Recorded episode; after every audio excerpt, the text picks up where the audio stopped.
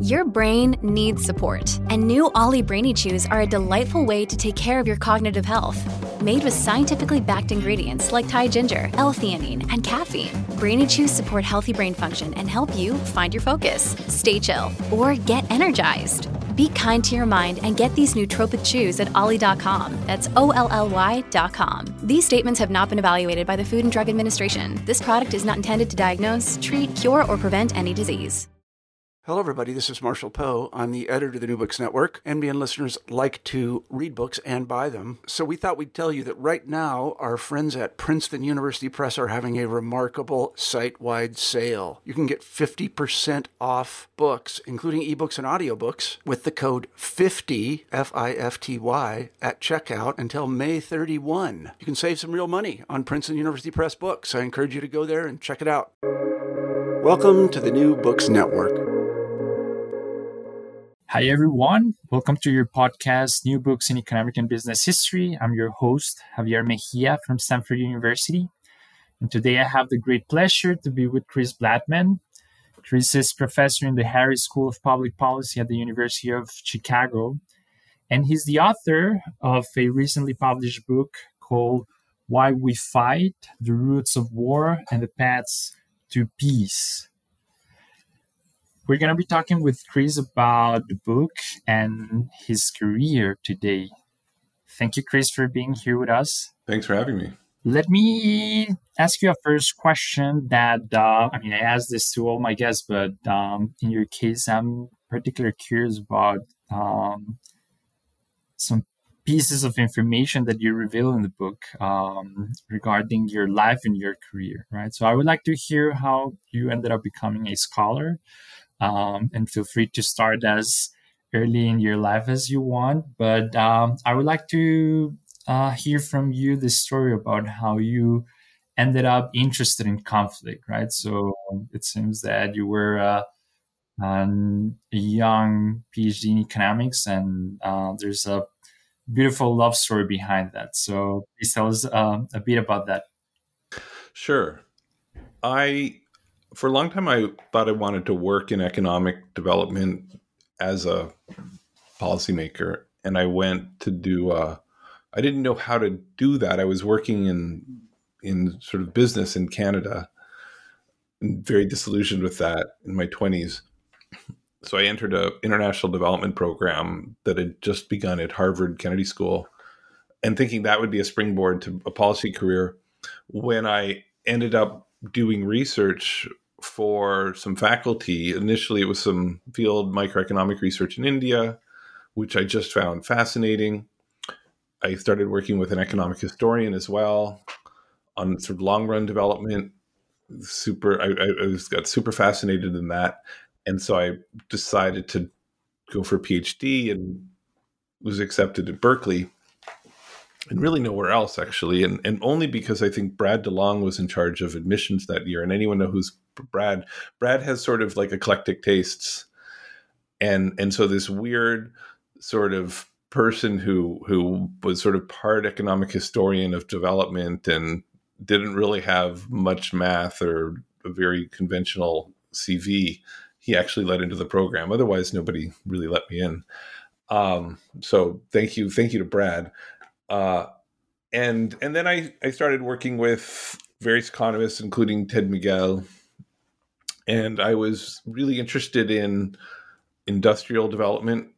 Uh, I kind of thought, as I do now, that development is not really about helping, uh, you know, somebody start a micro enterprise or get a cow. I think the development is going to happen when countries industrialize, and and so I got myself a summer internship working for the World Bank in Kenya on a firm survey, and and and that was going to be my path to maybe working on industrial development, and uh, uh, and then as I talk about in the prologue to the book, that my my laptop was stolen by some enterprising con men. It stuck me in an internet cafe where back in 2004 we were still using Hotmail and Kenya wasn't on the international internet cable, so it took like 10 minutes for every email to load. So the normal, the social norm was to just chat to the people next to you.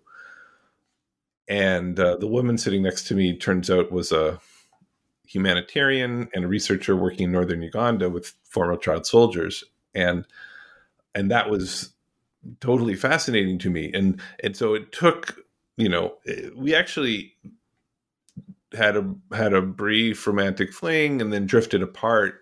And it was only like a year later, or maybe eight or nine months later, when I was I'd been working on this sort of dissertation idea that was failing and struggling. Well, it was struggling, and I was seeking help from a, another professor who uh, who who what what I should do, and and a guy named Macartan Humphreys who had actually worked with some ex-combatants in Sierra Leone and was running that was sort of his new research agenda. I said, "Oh, you know, I met this person. You should you should you should meet this person because you guys are doing similar research." And he said, "Oh, that's fascinating." He asked me all these questions, and I walked out of his office thinking that is fascinating. And so I phoned up this woman I hadn't talked to in months, and I said, "Tell me again more about northern Uganda." And we began talking, and we just hatched this program to like scale up and quantify and do statistically what she was already doing quantitatively and and and three months later, I was on a plane. Um, and not before my dissertation committee actually said, "What? This is crazy. Do not go to northern Uganda." About two weeks before my flight left. So, um, so that, so, but I'd already purchased the flight, and and and so there I was. Uh, but anyways, that totally changed my mind and everything. Industrialization sort of is important, but it kind of faded in importance, and that like launched me on this career in violence. And as I mentioned in the book, I think we've now been married uh, 14, 14 years. We have two kids, lots of research papers together. So it was a good decision. I mean, it's a fascinating story. Just the idea that your career, I mean, at the end of the day, shaped by like a lot of like luck and I guess I don't know serendipity. Even when you describe the role of Brad, who by the way I'm going to interview soon for his latest book, he's publishing. Uh, yeah, fabulous. Uh, yeah, yeah, fascinating. Um, but yeah, like the, just the existence of some people appearing in your life at like the particular time seems very important. I can relate a lot with that as I've had a uh, sort of tumultuous or not very linear um, career either. But that I, I want to ask you something. Well, I would more... say, I mean, I think you know that's how most academic careers, maybe most careers happen. It's super idiosyncratic what you work on and individuals individual people can play a really big role at that like critical juncture and set you, you off in a different direction.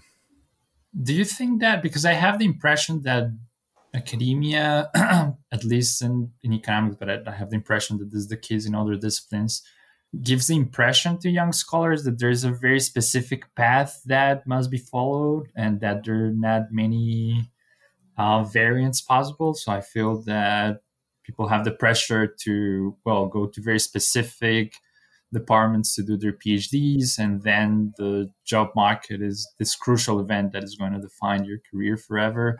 Do you feel that i mean i get the impression based on what you said that you agree with the idea that there are many ways to build a career that it's full of like um, idiosyncratic features. But do you think that in your role as a mentor do you feel the need to express that to your students or I mean, how do you deal with that?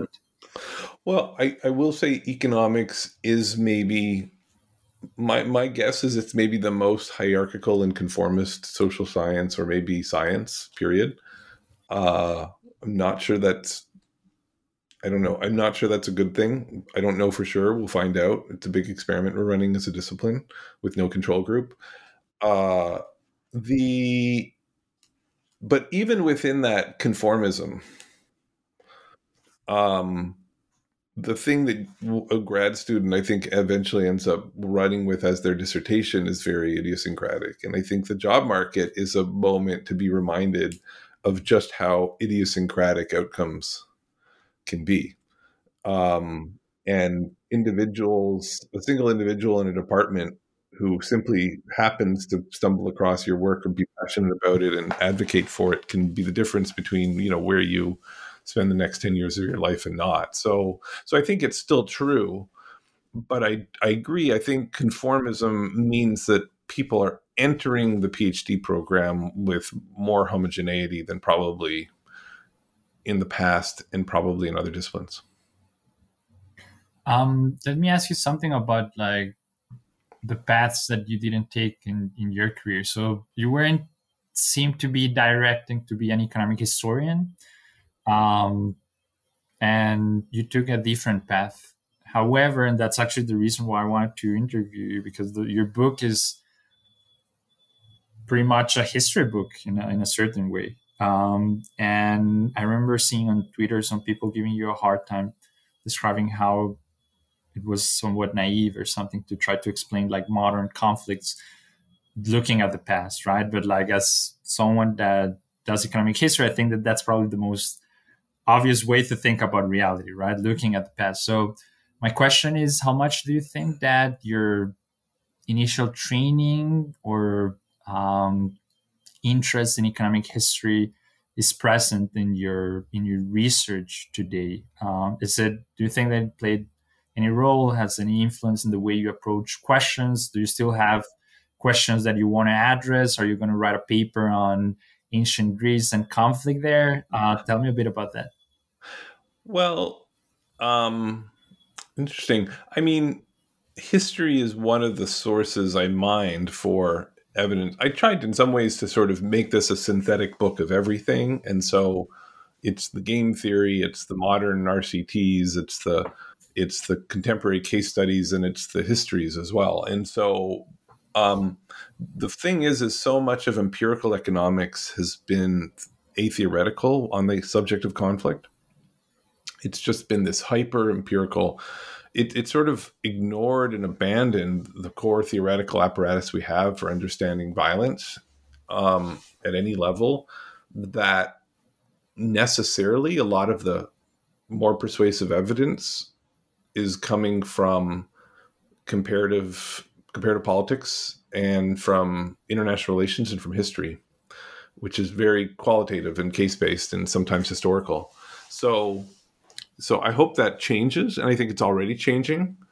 Um, but uh, but but I think that was that was I was compelled, and then you know I think maybe I was able to do it more skillfully than otherwise, simply because I'd had some training in economic history and and uh, and and had taught a lot of economic history, especially as a TA. Like for years and years, I taught economic history classes, which which is just a good way of teaching yourself history, right? And so I wasn't dipping into these literatures completely naive. I think about you know I, I felt there were lots of I actually felt m- more out of my depth in the game theory parts of what I was doing than in the historical and international relations kind of part of what I was doing. So, so, and I, I kind of had to try to master all of them. Right, right, right. Let's let's get into the book then now. So, um, I mean, you start the book by describing how, in a certain way, war is um is an anomaly, um, which uh, although seems like quite accurate once you say it, it's not obvious at all. And it reminded me my young days as a undergrad when I had a very good uh, professor of economic history, of uh, history of economic thought, and he was telling us how our entire discipline departed from the invisible hand and the idea that we could coordinate um, in a decentralized way uh, and create a very harmonious society. And I remember spending several weeks thinking about how that was a wrong theory. I was very young and I guess um, naive trying to criticize this. And I felt like, you know, there's a lot of conflict around. There's people that want to take things from you and they're like people robbing other people like all the time. Like how, how is this a good theory of the world? And I remember asking this professor that, and he told me, like, you're right, but the point is that that's not the basis of the system, right? So for every person robbing another person, there are hundreds of thousands just producing goods, and that's that's the, the the system working, right? So there's a theory of the entire system, and that for me was quite insightful, and and that claim with which you begin the conversation plays a bit that role, um, and I don't know how frequently do you have to bring that up, um, and in particular in this context in which, well, there's so much pessimism um, in, in the world. But um, so tell me that, like, how important do you think that it is to recognize that war is an anomaly and let's, let's start discussing what are the arguments that you have in the book why is it an anomaly why don't we have more prevalent conflict are we better like are we good people or is there just like a handful of bad apples that are creating conflict and there are just not yeah. that many so I mean, economists would probably call, you know call this the Coase theorem, but I think it's it's a little bit more ancient and elementary than that.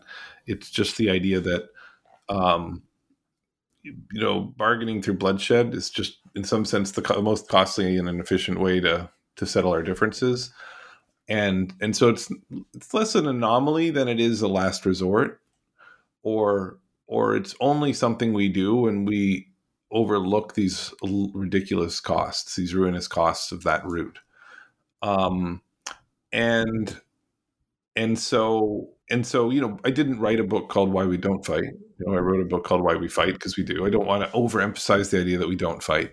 But um you know nowadays you know a lot of people this seems a strange moment for this message especially with the war in ukraine on everyone's minds. What i like to point out i like to point out a couple things. One is just that you know, two weeks into that invasion, India launched a cruise missile at Pakistan by accident, and calm ensued, as it has for decades. And the the the conflict between Israel between between uh, sorry India and Pakistan has been occasionally spiked, right, but uh, generally brief and lower scale. Um, Israel Palestine is another example. This is a dispute that has been going on for hundred years, um, and depending on how you know whatever you know the, the the, the high violence years are maybe you know 15 or 20 of those and that now that's serious. I don't want so that's not that's why i said it's not so much an anomaly but let's point out actually that that actually the, the that violence is somewhat anom- anomalous and that in most years you know enemies have preserved have preferred to loathe in peace. Um and, and even this is even true of Vladimir Putin, who for 20 years tried every other tool imaginable to co-opt Ukraine until eventually invasion was his last resort. And so, so this these these terrible, you know, we do bargain through bloodshed, uh, but but we often try to do everything else possible, and because the costs of war just this have this gravitational pull on us. Okay, so um, you're right. So the book is not called Why We Don't Fight. It's called Why We Fight. And you bring five sort of uh, what do you call roots uh, here. What what are those five roots? Yeah. So you know, it's basically a lens to look at conflict, and and, and for me, I'm actually trying to sort of say like so many reasons for war. I'm, I want to give people an organizing framework and to point out that almost one organizing framework to look at it is almost every explanation of war can be thought of as a reason that a society or its leaders ignored the costs and opted for this inefficient thing called fighting. And uh, and and some of them are familiar to economists, and we don't talk about them enough. And I think some of them are part of or familiar to psychology and far, familiar to outside to the average person, and economists don't talk about them enough. Um, you know, the first one I point out is I call I call it unchecked leaders or unaccountable leaders. Basically, if the people deciding to go to war aren't accountable for those costs, then why would they pay attention to them? Um, and so in economics, this is just an agency problem, right? And and and and so a leader can take their group to war either they'll, they'll, they'll basically will be too ready to use violence, but they may also have a private incentive. If clinging onto power so, for example, Vladimir Putin is a personalized dictator. He doesn't bear all the costs of war, he bears some. So, he should still not want to fight. But if he has some private incentive, if he thinks that he can hold on to power through invading Ukraine, potentially because it exterminates the sort of democratic example on his doorstep, then then that that might get us a lot of the way towards understanding an invasion like this. Uh, the second I talk about I is sort of a we could think of sort of intangible or, ideological in, incentives incentives for warfare. Um, you hear these stories in this current conflict, you know, Russia pursuing, you know, national glory or Putin pursuing personal glory. So that's some payoff that he can only he's willing. He knows there's a cost of war. He doesn't bear all of them. He's willing to pay the cost he bears for this intangible thing. Uh, so that's what economists would just call non-standard preferences. There's nothing irrational about this. What we value is what we value. That's Putin's utility function. or so people say, who really knows what his utility function is? But if that's his utility function, he's maximizing, and he's he's decided to pursue this this objective in spite of the costs. Likewise, Ukrainians are refusing to make a pragmatic compromise uh, out of a equally ideological commitment to liberty and to not this sort of being semi-sovereign, having this sort of semi-sovereign political subjugation to Russia. Um, so it, that too is a sort of a non-standard preference. Uh, it's one that you know I find much more noble than personal glory and national glory, and so I'm sympathetic to the Ukrainians, and I won't tell them not to fight because of that. But it's but that's that's I think a big part of the story. Um, the third and the fourth are much more familiar. You know, if, if this is an audience of economists, they'd think of them as information asymmetries and commitment problems, and what's called the sort of classic rationalist reasons for bargaining's breaking down. In the book, I, I, call it uncertainty rather than information asymmetries for I think an important reason. One is just that we don't even need there to be differential information or one-sided private information for there to be a conflict that's like a special case, an important special case of uncertainty. I think just amidst the general uncertainty, you know, any any action you take as a as a country is a gamble. So it was extraordinarily uncertain how um, how how strong Russia's military would be, how resolved Ukraine would be, how united the West would be. And so amidst that uncertainty, I think Putin was was gambled and he, he lost.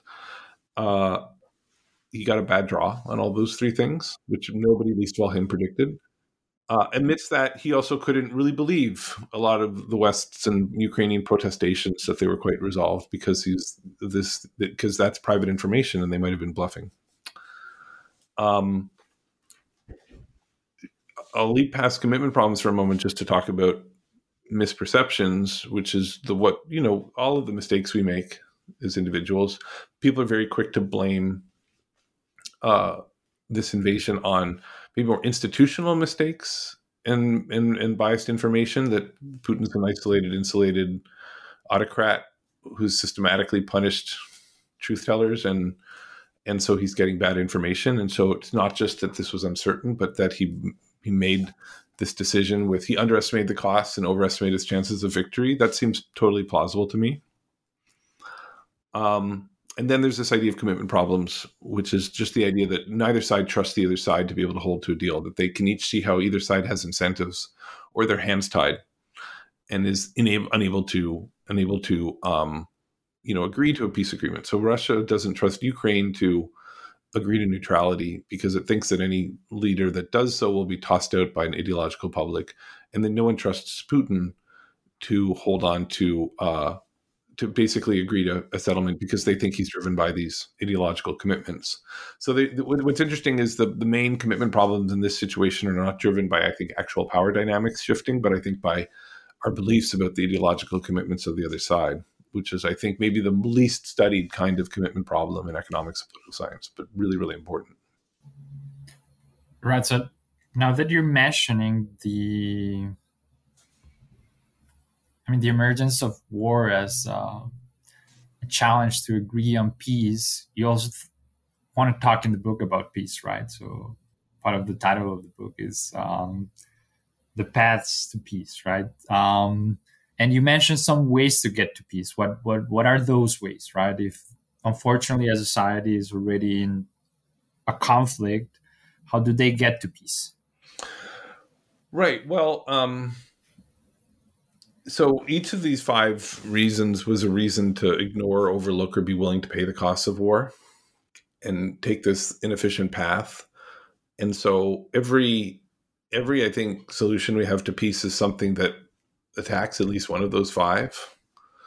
Um, it has to be the right one of those, and that because every every conflict is different, right? I like to use a medical analogy where if you're a doctor and somebody shows up on your ward with all of these symptoms, it's actually you you, you there, there's a, any number of things that could be wrong with them, and so part of the path to peace is figuring out is is having the right diagnosis.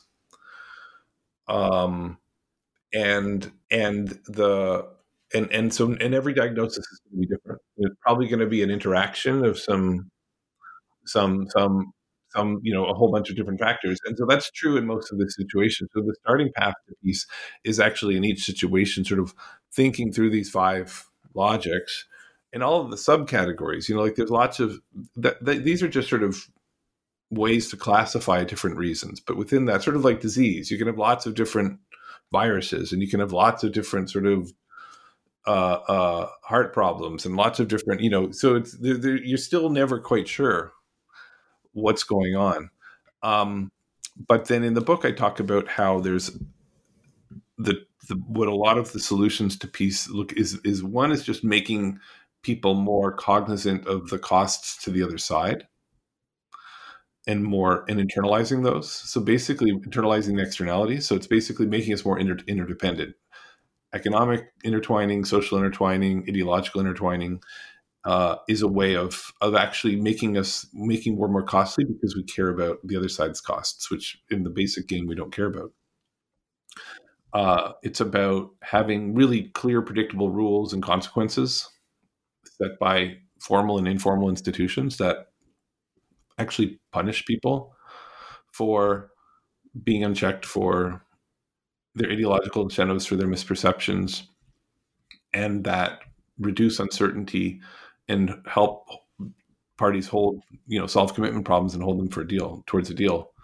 And then i think it's about internal political organization and having more checks and balances because not only does having more checks and balances mean you are you fewer unchecked leaders which was our first problem but actually over centralized power is driving all five of these causes of war our leaders, yes, obviously mechanically our leaders, unchecked leaders are ignoring costs, pursuing private benefits, but I think we're then vulnerable to their ideological incentives.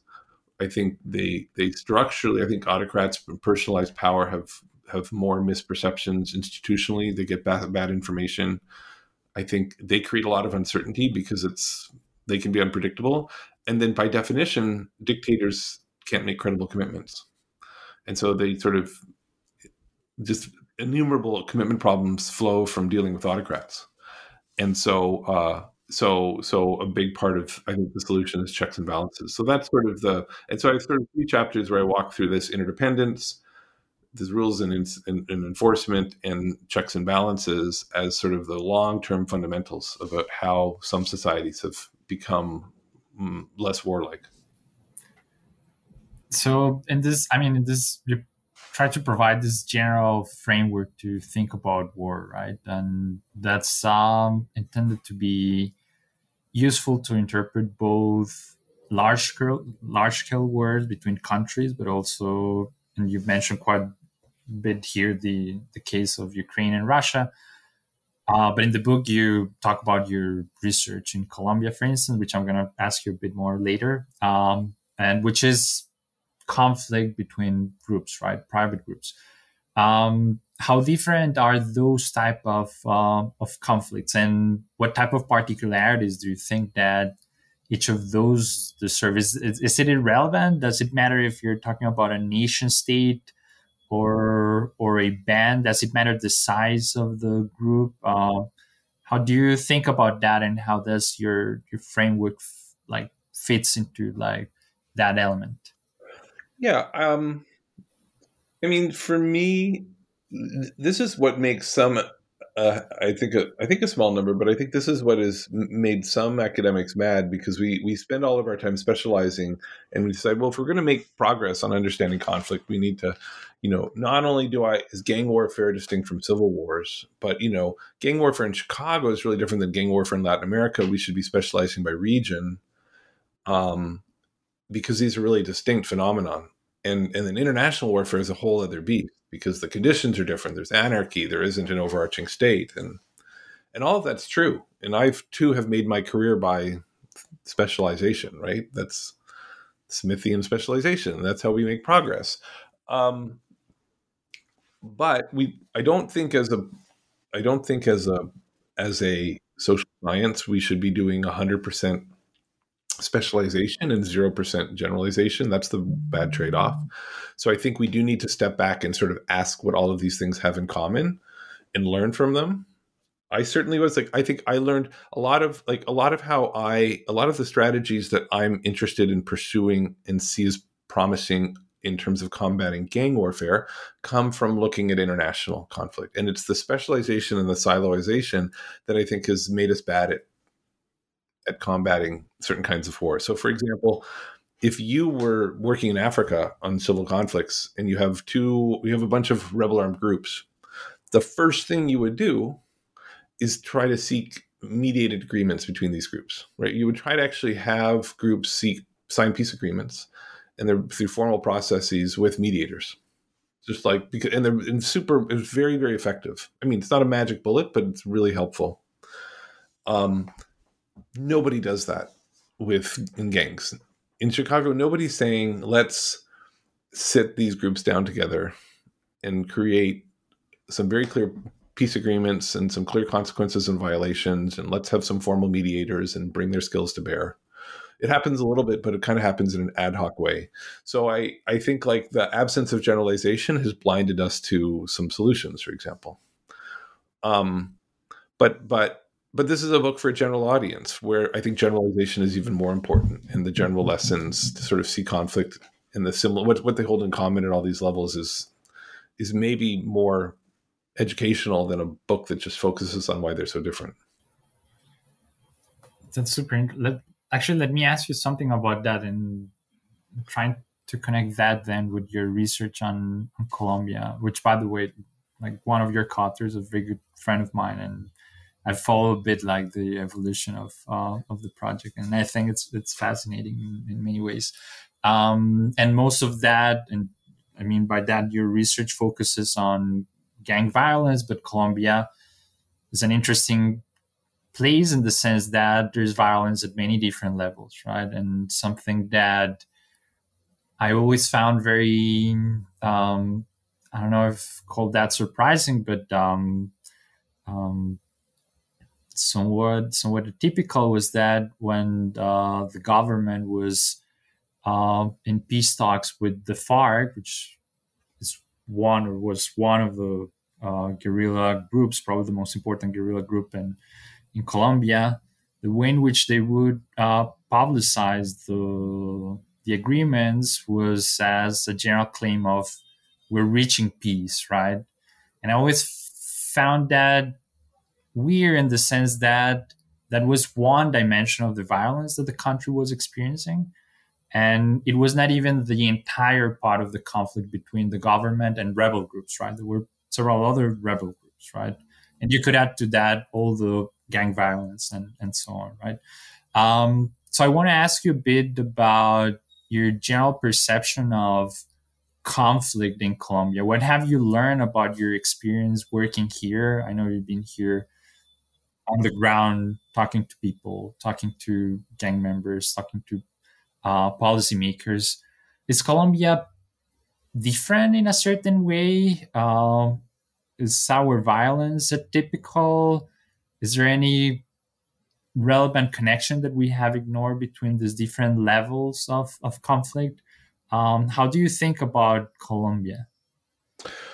Well, there's several, as you say, there's several conflicts. Like the one that I'm, I know some a little about, but I'm the least expert is this the long running civil war, where I do think there are some really classic. I don't really think because Colombia is special, is I think of it as an extreme I think it, I think of it as an extreme example of a mix of unchecked interests, intangible incentives, and commitment problems.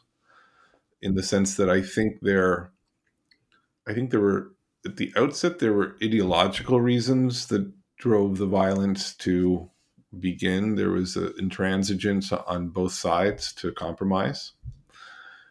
Uh, once the war got running, however, I think I think the drug trade um, created a, a, source of financing, but also personal stake in continuing the violence and instability.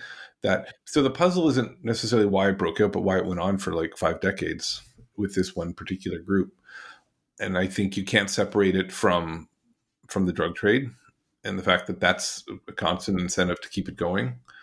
Uh, but more important, the, the really classic example of the commitment problem and why it's hard to end wars is it means the guerrilla have to give up and they have to put down their arms and join a political process. And when they do that, in part, they relinquish one of their strongest pieces of bargaining power, which are their organized armed groups. And they have to trust that the government is going to not renege on that agreement once they once they put their arms down. And repeatedly over the last five years, sometimes in the middle of peace talks, the government has used or or factions or splinter groups, it's not really clear to me, has used that opportunity to try to assassinate leaders. And, and then after this peace agreement was signed, um, how many hundreds of thousands of leftist leaders have been assassinated in the last few years? And so that commitment problem was real in Colombia. They were they they were correct to be suspicious of the government's ability to commit, or or really just a there some at least some splinter faction of their their opponents um, to not to not use a, a piece to sort of you know gain advantage of them over by other means like these assassinations. So so that to me is what makes colombia in some sense like a like an icon like really like an extreme example of of three of these five forces. Um, but but the the the work I've done in Colombia is is more looking at the single city and the organized criminal piece, what they call the Pacto del Fusil, the Pact of the Machine Gun in in Medellin, and and how higher level criminal bands in the city have tried to they work a little bit like the UN Security Council. They're kind of unequal and selective in their justice, but they use a mix of sanctions and bargaining tables and and resolutions and to sort of solve amidst the amidst the city's 400 warring gangs they they sanction you for starting wars and not considering the costs or pursuing an intangible incentive like vengeance or making a mistake and having misperceptions or and they provide a bargaining table to reduce uncertainty and they hold they, they provide commitments to deals and they're they're mediating officially mediating between groups. And so you know despite being sort of filled to the top of its green peaks with you know hot-headed armed young men medellin is about half the homicide rate of chicago maybe a third or quarter of a place like cali much lower than rio like it's a relatively pacific big city in the americas and how does that happen? Like, I mean, basically, you're describing the emergence of an institution that regulates this. And, well, you mentioned just early how that's like, that seemed to be a problem in Chicago specifically. Like, people trying to come up with that solution was not feasible. What, what, what are the particularities? Or what is this a completely idiosyncratic event or? I think that's a good, it's a good question. Um, that's something we're writing on now, and I don't know if we have a full and complete answer. I think there's a. I think one answer is that these meso level criminal structures and hierarchies do emerge in most cities because criminal groups do need governance. Um, and so you can find them in the United States. Both you could find them on the streets 20 years ago before a lot of them were taken out. You can still find them in the prisons. You find them in Rio and Sao Paulo, and you find them in El Salvador. So, for example, when people talk about the Maras, or when people in El Salvador, when people talk about the PCC in Brazil, or when people talk about, I don't know, like a super gang in Chicago, like the Black Disciples or or the Vice Lords or something. The the fact is is those are the big groups that are like umbrellas over the many smaller street factions. So there's like hundreds of small groups. They're slightly more visible super gangs that are providing a degree of criminal criminal governance. I think they emerge partly in response to rents and then just a demand for criminal order. I think the question is when do they become good at actually creating that order because often they're not very successful at being peace. So it's not that these meso organizations don't exist, is that they often struggle to find peace themselves.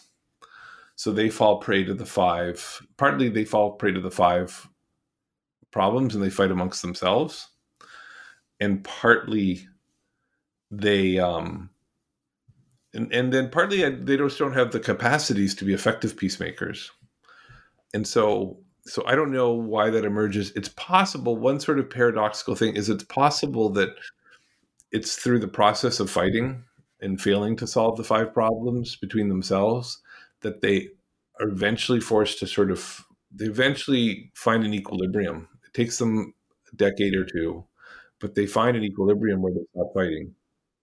And then they find ways to preserve that order. And so it's almost like the incentives and the capacities take, take some time to develop. And so there's this initial period of disorder before they find order. Um, you know, you know, from an economic history perspective, I think there's a really interesting parallel. To me, one of my favorite papers was written by Jeff Williamson and uh, John Coatsworth and Bob Bates, who are all sort of grand historians of like 19th, 20th century development in Latin America and Africa. Um, and they talk about how decolonization in Latin America in the 19th century was followed by decades of warfare before all these warring countries found a political equilibrium.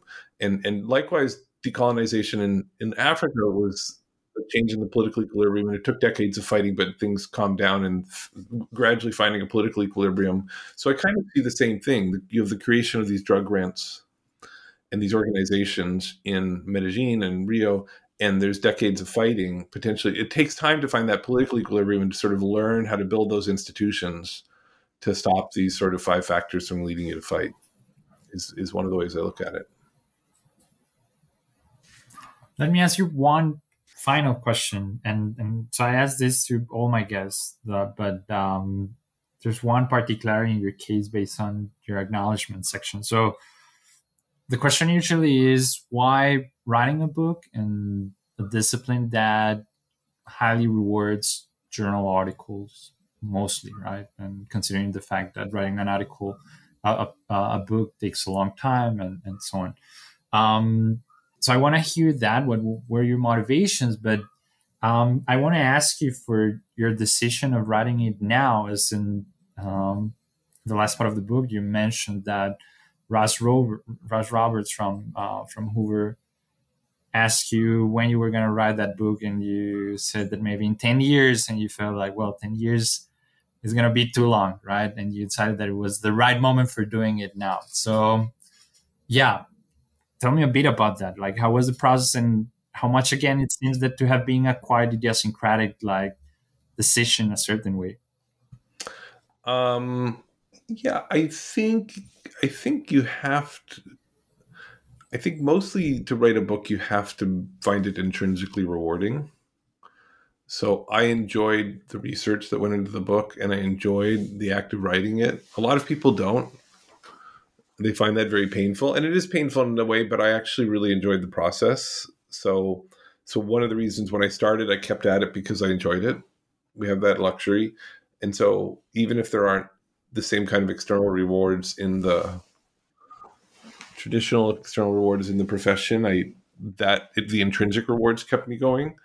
Uh, I think there are also external rewards. I think people do deeply appreciate these books. I think um, in development, for example, the existence of like poor economics or a elusive quest for growth or are just really important act works of synthesis that are really useful to academics as well uh, for teaching, but also ourselves for like synthesizing all this evidence in a way. So I think it's a service that is rewarded. Um, and then you know, I think I think then there's this elusive reward of like maybe I actually just reach a lot of people outside my normal circle, and you get success as a public intellectual but more that you just shape minds, right? I think the way you, if you care about changing policy or changing the way the world works, you have to change the general conversation, right? And so, so it's it's nice. So, so you know, having runaway success with a book can you know feed your ego, but it's also the way to. I think it's the only way that any kind of social change happens through from intellectuals. It's by changing the conversation. Um, but you can't write a book for that reason because the probability of doing that is so low. Like it, there's a handful of books like Why Nations Fail and Freakonomics and that have that kind of runaway success. And and and we select on the dependent variable, and every, you can convince yourself that that's going to happen to you, and that generally doesn't happen. Like my book, by any standard, is fairly successful because only because 50% of books that get published fail, like just die on arrival. And so mine is in that middle ground of didn't die, didn't run away success, changing the conversation a little bit, not changing the conversation universally. Um, so didn't, you know, it, that's why I think the intrinsic rewards for you personally and the extrinsic rewards in terms of servicing the profession have to be like first and second in your calculus because this elusive third of like i'm going to be on the bestseller list almost never comes to pass. And everybody who writes a book thinking they're going to have a bestseller and is motivated by that is, regrets it. And the only people who don't regret writing a book are the people who found the other two sort of being their sort of their their core goals that's good i mean it's great that you decided to write the book um, I enjoy it a lot, and I do think that it's very useful. You know, you're dealing with like most some of the most important problems that um, society faces. So I'm very glad that you decided to write it now and not in in ten years. Um, well, thanks a lot for being here with us. Uh, it was a delightful conversation. Great. No, thanks for having me.